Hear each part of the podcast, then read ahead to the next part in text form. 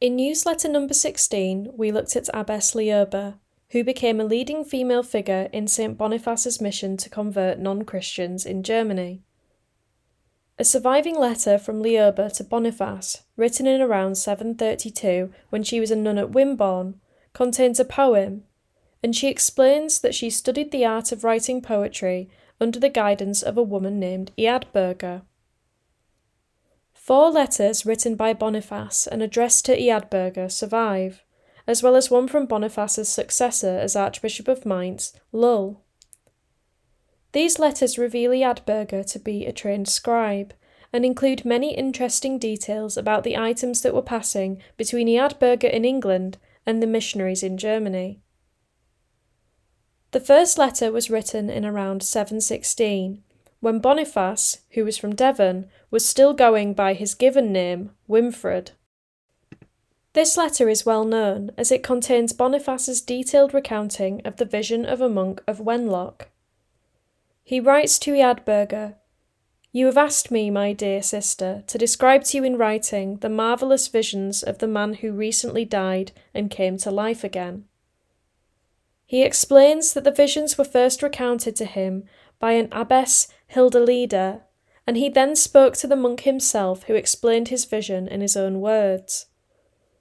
The letter then recounts that an ill monk was taken from his body and guided by angels to a place where angels and devils fought over his soul.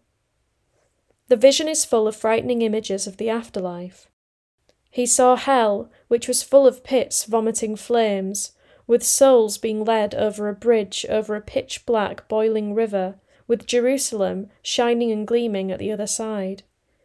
He saw the king of Mercia, Ceolred, being tortured by thousands of demons. After he was returned to his body, he woke unable to see for a whole week, and he had bleeding tumours in his eyes. The purpose of this vision was to warn him about the punishments of the afterlife if he and others did not repent their sins and live a good life. The letter tells us a great deal about the disturbing vision, and not much about Eadburga, though the fact that she requested to hear about it in such detail is interesting in itself.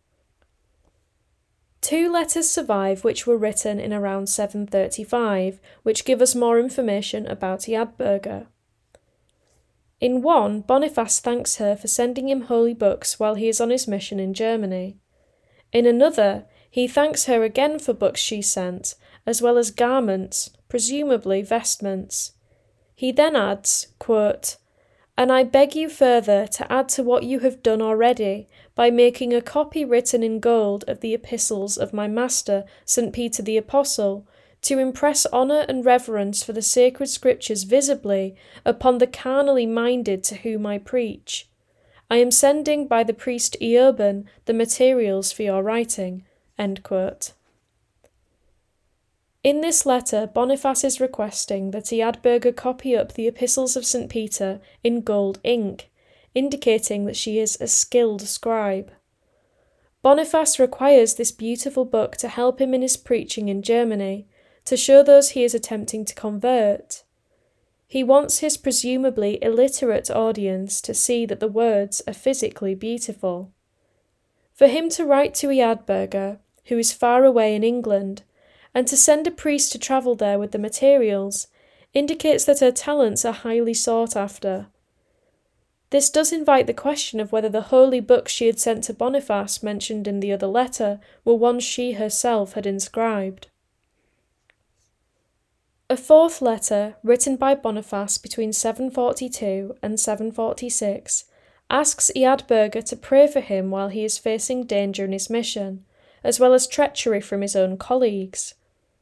He asks her to also pray for those who he is trying to convert, so that they will stop worshipping idols. He tells her that the way of our wandering is beset by tempests of many kinds, on every hand is struggle and grief, fighting without and fear within. This is the last letter that survives from Boniface to Eadburga. In 754, while conducting a mission to convert the Frisians, Boniface and his retinue were set upon by bandits and murdered. the bandits were disappointed to find that the luggage the retinue were carrying was not full of treasure, but manuscripts. Later sources claim that Boniface attempted to shield himself from the bandits by holding a gospel book over his head. When Boniface went to Frisia, his trusted messenger and archdeacon, Lull, was appointed as his successor as Archbishop of Mainz. Earlier in Lull's career, while he was a deacon, he was also in touch with and exchanging gifts with Eadburga.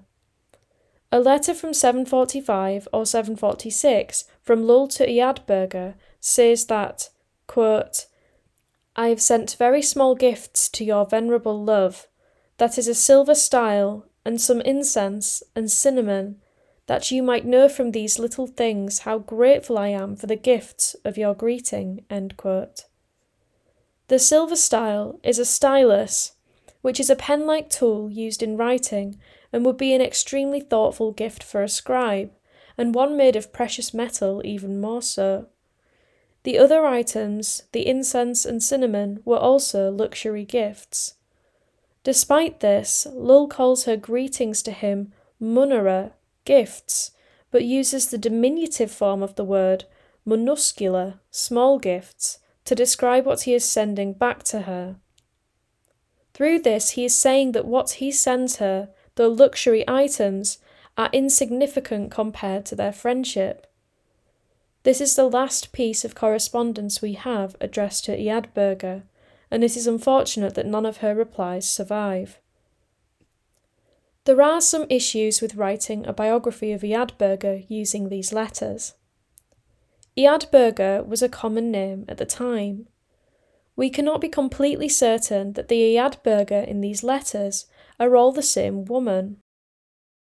The Eadburga in these letters is often assumed to be the same Eadburga who became the Abbess of Minster in Thanet in Kent, who lived at the right time. I think that the Eadburga in all these letters is one woman, but that she was not Eadburga from Thanet, she was actually a nun in Wessex. Leoba's mention of Eadburga in her letter to Boniface suggests that Boniface also knows her, which links her to his other correspondent of the same name. If this was Eadburga of Thanet, this would raise the question as to why she had moved from Wessex to Kent, especially in the political climate of the first half of the 8th century. Boniface himself was from Wessex, and living in Wessex when he wrote his first letter addressed to Eadburga. Moreover, there is good reason to think that a woman who is revealed to have worked as a scribe in the letters from Boniface and Lull also composed poetry and taught Leoba. These are related skills and show a woman who is talented in the art of writing. Historian Barbara Yorke argues that the Eadburga in Boniface's correspondence was likely the abbess of Wimborne, where Leoba was a nun. It is reasonable to imagine that such a learned woman would be in such a position, probably with her own scriptorium at the monastery. There is a common yet false idea that in the early Middle Ages women were not educated, and that they were unable to work. While the medieval nun might be a familiar image, this role for women is often viewed as a retreat from public life, not a route into a career.